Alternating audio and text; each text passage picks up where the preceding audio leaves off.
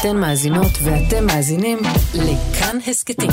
כאן הסכתים, הפודקאסטים של תאגיד השידור הישראלי. שמונה פעמים בשנה מתכנסים בבניין בנק ישראל, בתוך אחד מחדרי הדיונים, נגיד הבנק, במקרה שלנו אמיר ירון, ועוד שורה של גורמים בכירים שמבינים בכלכלה. על השולחן בחדר הדיונים שלהם תמצאו המון מסמכים, גרפים, מערכות, וכמובן מלא מלא מספרים.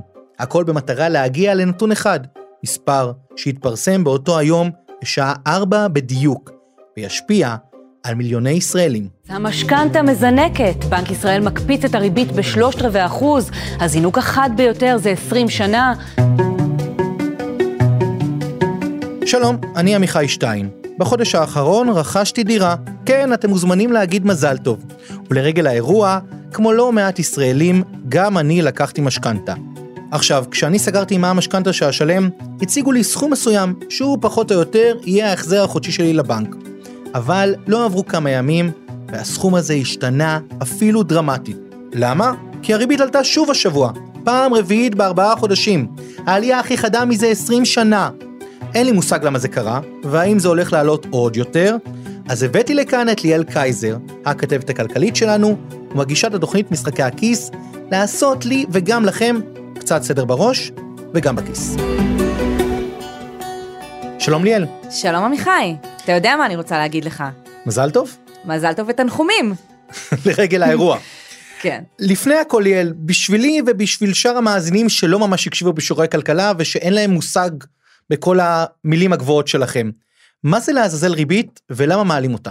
אז קודם כל, בוא נגיד, כמו שאמרת, הריבית עלתה כבר ארבע פעמים ברצף. באפריל היא הייתה עשירית האחוז, החל מהשבוע היא שני אחוז. זה אומר שהריבית כרגע היא פי עשרים ממה שהיא הייתה לפני ארבעה חודשים. לכן אמרתי תנחומים. אה, אם להגיד במשפט אחד, שתכף נרחיב לגביו, ריבית היא בעצם ערך הזמן של הכסף. היא בעצם התמורה שאתה נותן לבנק על זה שבזמן שהוא נתן לך את הכסף שלקחת ממנו, את ההלוואה, כדי לקנות את הדירה שלך, הוא לא עשה עם הכסף הזה משהו אחר. הוא יכול היה לתת אותו לבן אדם אחר שיקנה איתו משהו אחר, הוא יכול היה לקנות איתו משהו בעצמו. הבנק שממנו לקחת את המשכנתה, עמיחי, בחר לתת לך את הכסף הזה, ובזמן שהכסף יושב אצלך, הוא לא עושה בשבילו משהו אחר. אז אתה משלם לבנק על העובדה שהוא נותן לך את הכסף. זו ריבית. אז הבנו מה זה ריבית, אבל למה חשוב להם להעלות אותה דווקא עכשיו, דווקא אחרי שקניתי את הדירה הזאת? עמיחי, קודם כל, אני חייבת להגיד, אני בטוחה שאתה מרגיש כאילו זה אישי נגדך, זה לא, ויש עוד מאות אלפי אנשים סביבנו שמרגישים עכשיו שבנק ישראל ממש ממש החליט להעניש דווקא אותם. המילה שאני רוצה להגיד כדי להסביר למה הריבית עולה היא אינפלציה. זו מילה כזו שנשמעת אה, מסובכת, נפשט אותה רגע. אינפלציה היא בתכלס קצב עליית המחירים. בכל חודש הלשכה המרכזית לסטטיסטיקה עוקבת אחרי סל גדול של מוצרים, בודקת כמה היא עולה, כמה הם עולים. כשהאינפלציה היא אפס, זה אומר שהמחירים נשארו כמו שהם. בנק ישראל קובע איזשהו טווח יעד, הטווח העליון שלו הוא 3 אחוז, כל עוד המוצרים מתייקרים בבערך 3 אחוזים מחודש לחודש, אנחנו בסדר. מה קורה כשהאינפלציה מרימה את הראש, נגיד עכשיו היא הגיעה ליותר מחמישה אחוז, זה אומר שקצב ההתייקרויות הוא מאוד גבוה. האינפלציה היא שני אחוז מעל היעד. אנחנו יודעים שאינפלציה פוגעת בפעילות, היא פוגעת בעיקר בשכבות החלשות. אינפלציה בדרך כלל אומרים לנו זו ירידה בערך הכסף. מה זה אומר? שאם יכולת לקחת את המשכורת שלך לפני שנה ולקנות איתה כל מיני דברים, היום אתה יכול לקנות חמישה אחוז פחות. זו הדרך הממש אה, פשוטה להגיד את זה. וברגע שהאינפלציה מרימה את הראש, הכלי שיש לבנק המרכזי להילחם בעליות מחירים, היא להעלות את הריבית, לעשות את הכסף יקר יותר. אתה איתי עמיחי? אני איתך לגמרי, אבל אני מנסה להבין, העליית מחירים הזאת, זה בגלל דברים שקורים ברחבי העולם, או זה בגלל שהחברות בישראל נהיות קצת תאבי בצע? אז תראה, האינפלציה שאנחנו מתמודדים איתה עכשיו היא אחת המסובכות, אני הולכת להגיד עוד שתי מילים אה, קשות לאוזן, זה בגלל שהאינפלציה היום היא גם ריאלית וגם פיננסית. צד אחד המחירים עולים בגלל דברים שקורים בעולם, שאין למדינת ישראל שליטה עליהם. המלחמה באוקראינה שאתה מתעסק בה הרבה, והקורונה אה, שעיכבה כל מיני שרשראות אספקה, זה אומר שיש מוצרים שפשוט חסרים, שההיצע הולך וקטן, וכולנו יודעים שאם ההיצע קטן והביקוש נשאר אותו דבר או גדל, אז המחירים עולים, זה כלל בסיסי. אבל עוד דבר שגורם לאינפלציה הזאת, מה שהופך אותה לפיננסית, זה העובדה שיש הרבה מאוד כסף שמסתובב אה, חופשי בעולם. משפחה של זוג הורים עם ילד אחד תקבל 2,000 שקל מענק, משפחה עם שני ילדים תקבל 2,500 שקל מענק, משפחה עם שלושה ילדים ומעלה תקבל 3,000 ש"ח מענק. זה גם נובע מהקורונה, זה קשור לזה שהיה כאן משבר עולמי מאוד גדול. כדי להתמודד איתו, ממשלות בכל העולם שפכו כסף ממסוקים על האזרחים שלהם, אם זה מענקים לכל אזרח, ואם זה הלוואות זולות בערבות מדינה, ואם אלה מענקים לעסקים, ומה שקורה זה שכשמצד אחד יש הרבה מאוד כסף חופשי, מהצד השני יש פחות מוצרים, אז אנשים מוכנים לשלם יותר על המוצרים. ואז המחירים פשוט עולים. מי שמוכר מבין שהוא יכול להעלות את המחירים. אם uh, לצורך העניין השמיים היו סגורים וכולם בבת אחת רצו לצאת לחופשה ונאלצו לנסוע לאילת, פתאום ראינו את החופשות באילת נורא מתייקרות. רק שהאינפלציה uh, נובעת מזה שזה קורה כמעט בכל המוצרים שאנחנו קונים. אז הריבית היא בעצם, העלאה שלה מייקרת את הכסף. ואם הכסף יהיה יקר יותר, ופתאום לא יהיה לך כל כך פשוט לקחת הלוואה בשביל לעשות שיפוץ, או לקחת את הילדה לטיול בת מצווה, או לעשות משהו מהסוג הזה, הכסף יהיה יקר יותר. אתה תחשוב טוב יותר על מה אתה מוציא אותו. אתה תהיה מוכן לשלם פחות, לכן מי שמוכר לך, יצטרך בסופו של דבר להוריד מחיר ולגבות ממך פחות. ובסוף, בסוף, בסוף, התוצאה של העלאת הריבית אמורה להיות הוזלה של המחירים ובלימה של האינפלציה. לפני הסוף הזה, כולנו נסבול קצת.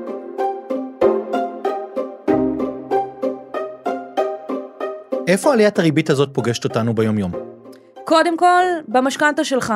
כמו שאמרת, אתה לא לבד עמיחי, אתה ומאות אלפי ישראלים שיש להם משכנתאות, ולא רק משכנתאות, הלוואות מכל מיני סוגים, ההלוואות שלנו מתייקרות. זה הדבר הראשון. ליאל, בואי נשחק משחק סימולציה קטן. נגיד לפני כמה חודשים, לקחתי משכנתה עם החזר חודשי של 4,600 שקל. Mm-hmm. כמה היום אני אמור לשלם לבנק? אז זה אחד המשחקים המדכאים ומשחקים אותו באמת בימים האלה במלא מלא מלא בתים. אז בוא, בוא נדייק את השאלה ההיפותטית, נגיד שנניח שהמשכנתה שלך היא של מיליון שקל וש-40% ממנה צמוד למה שנקרא ריבית הפריים. זה נשמע כמו מונח מורכב, בתכלס זה החלק של המשכנתה שמושפע מזה שבנק ישראל מעלה את הריבית. אז אם היית מחזיר 4,600 שקל בכל חודש, בהעלאות הקודמות, בשלוש ההעלאות הקודמות של הריבית, נוספו לך עוד 250 שקל. מצאת את עצמך כבר משלם 4,850.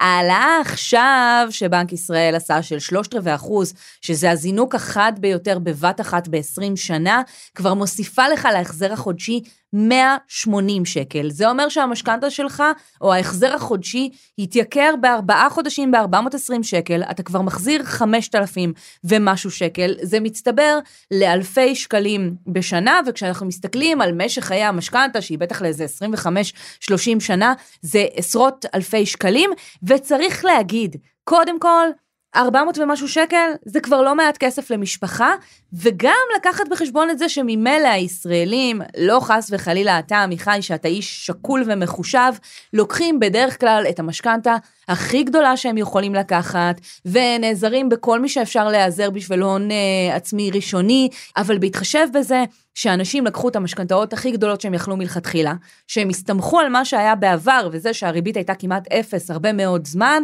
ה-400 ומשהו שקל האלה הם כאב ראש מאוד רציני להרבה מאוד אנשים, והריבית בדרך למעלה עוד.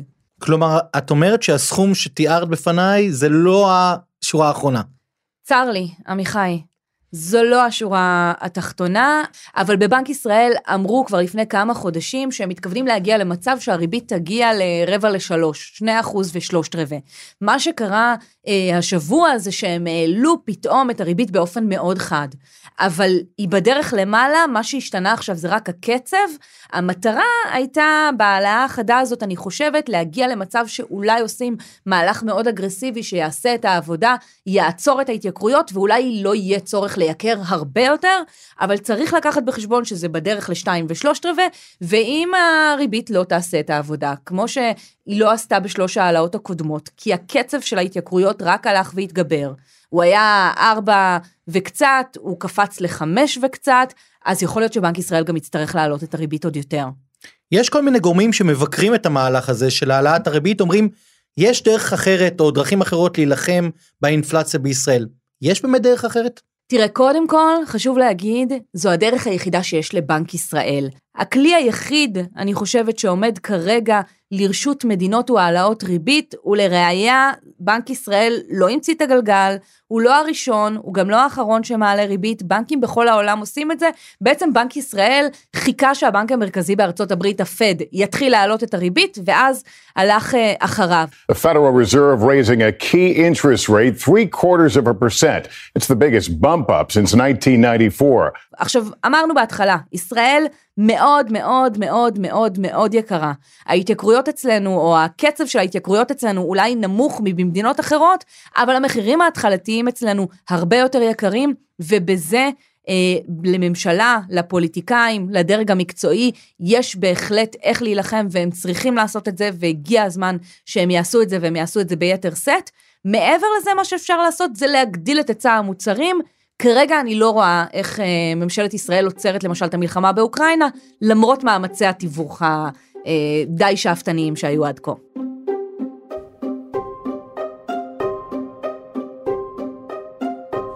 נגיד בנק ישראל אמיר ירון אמר אצלנו השבוע בחדשות הערב שבישראל לא רוצים להגיע למצב של מדינות אחרות ברחבי העולם. לא רוצים לתת לה להתבדר לכיוונים שאנחנו רואים במדינות אחרות, באירופה וכיוצא בזה. זה עד כדי כך גרוע מה שקורה שם בחוץ? זה איום ונורא.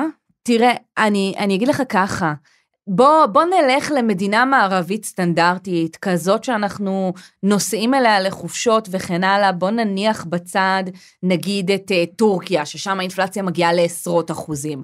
בוא נסתכל על בריטניה, והאינפלציה שם מגיעה ליותר מעשרה אחוזים. יצא לי בשבוע שעבר לדבר עם מישהי שגרה שם, והיא אומרת, אנשים בחרדה. אנחנו רואים אה, סקרים שמתפרסמים שם, שמדברים על זה שאחד מכל אה, ארבעה בריטים מדווח שהוא ויתר על ארוחה. אנחנו שומעים שבגלל משבר האנרגיה באירופה, והעובדה שאחד הרכיבים שמביאים לקצב ההתייקרויות המאוד גדול שם, הוא הרכיב של אנרגיה, של העלויות של החשמל. אה, אנשים שם פשוט אה, שואלים את עצמם, אם הם יחממו את הבית בחורף הקרוב, אתה יודע, בהתחלה התייקרויות מהסוג הזה מתחילות תמיד, אה, כמו כל משבר, בפגיעה בשכבות החלשות. קודם כל האנשים הכי חלשים נפגעים. ככה זה, זה עצוב, אבל זה תמיד ככה. אבל כשהאינפלציה מתחילה להיות הרבה יותר משמעותית, תחשוב, עשרה אחוז, זאת אומרת שיש לך במרכאות עשרה אחוז פחות מהכסף שהיה לך לפני שנה. נניח שלפני שנה היית לוקח אה, סכום מסוים וקונה איתו עשרה תפוחים, היום אתה יכול לקנות איתו תשעה תפוחים. עכשיו, כשאנחנו נותנים דוגמה של תפוחים, זה לא נורא, אבל תחשוב שזה מתפרס על כל תחומי החיים. עשירית מהכסף שלך פשוט עבדה בפרק זמן של שנה, המשכורות לא עולות בהתאם, הן לא עולות בהתאם בשום מקום בעולם. רמת החיים, איכות החיים של הרבה מאוד אנשים הולכת ויורדת, ובאיזשהו שלב זה באמת מגיע לדברים הבסיסיים ביותר, תלוי כמובן לאיזה מעמד אתה משתייך. תגידי ליאל, יש מישהו שמרוצה מכל העלאת הריבית הזאת, שאחרי ההודעה של בנק ישראל השבוע ישב ומחא כפיים וזרק בלונים לאוויר? התשובה היא כן, אני חושבת שאתה אפילו יכול לנחש, אני אגיד שזה מי שתמיד חוגג. נחש? הבנקים. יפה.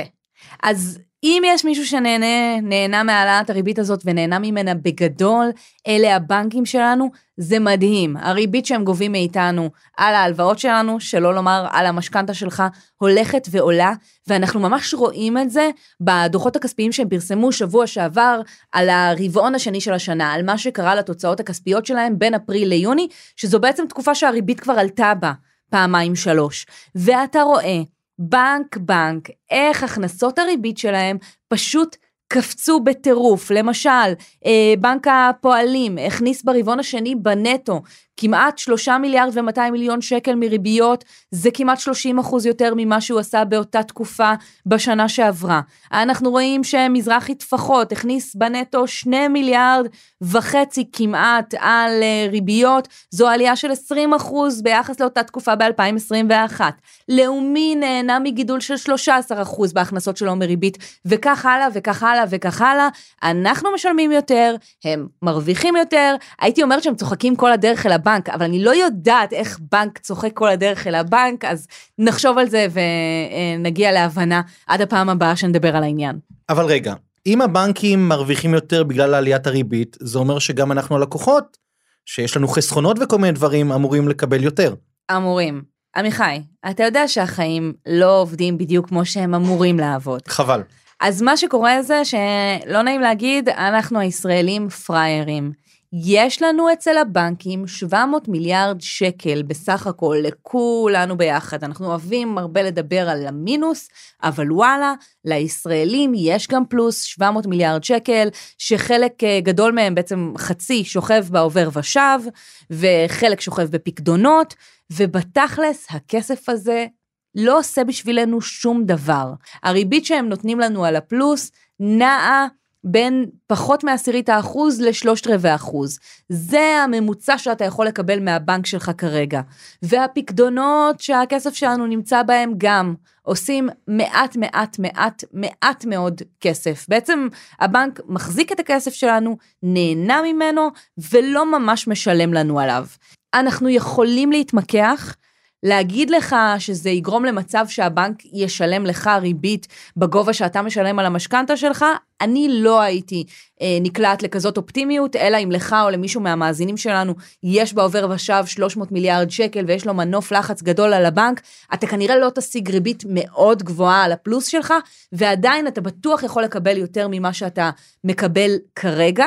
ועוד דבר שהוא חשוב, ואנחנו כמובן לא יועצי השקעות, אבל אם כבר החלטת לשים את הכסף בפיקדון, אז צריך לשים לב שחלק מהפיקדונות הם פיקדונות שהם מה שנקרא צמודי אה, ריבית פריים, מה שאומר שמי שהכסף שלו נמצא שם, כן יכול לקבל איזושהי אקסטרה על זה שבנק ישראל מעלה את הריבית, וגם להשתתף קצת בחגיגה הזאת, ולא רק לקבל פטיש על הראש. אז הטיפ שאנחנו נותנים למאזינים זה להתמקח כדי ליהנות איכשהו מהעלאת הריבית הזאת, שגם הכסף ששוכב בבנק כן בכל זאת ירוויח יותר. כן, לדרוש לקבל יותר על הפלוס, ממש ככה. יש לכם פלוס, אנחנו מפרגנים לכם, אנחנו שמחים בשבילכם, ותדרשו לקבל את מה שמגיע לכם. אז לפני סיום, שאלה אחת קטנה ליאל. קטנה. קטנה. קטנה. מתי אני אפסיק לשלם יותר על המשכנתה שלי? כשהקצב של ההתייקרויות ירד, עמיחי. ומתי זה בדיוק יקרה? אני לא יודעת, עמיחי, אני פשוט לא יודעת, לא מתחייבת לך. צר לי. טוב, אז נמשיך לשלם את מה שצריך לשלם. תודה רבה ליאל קייזר. תודה.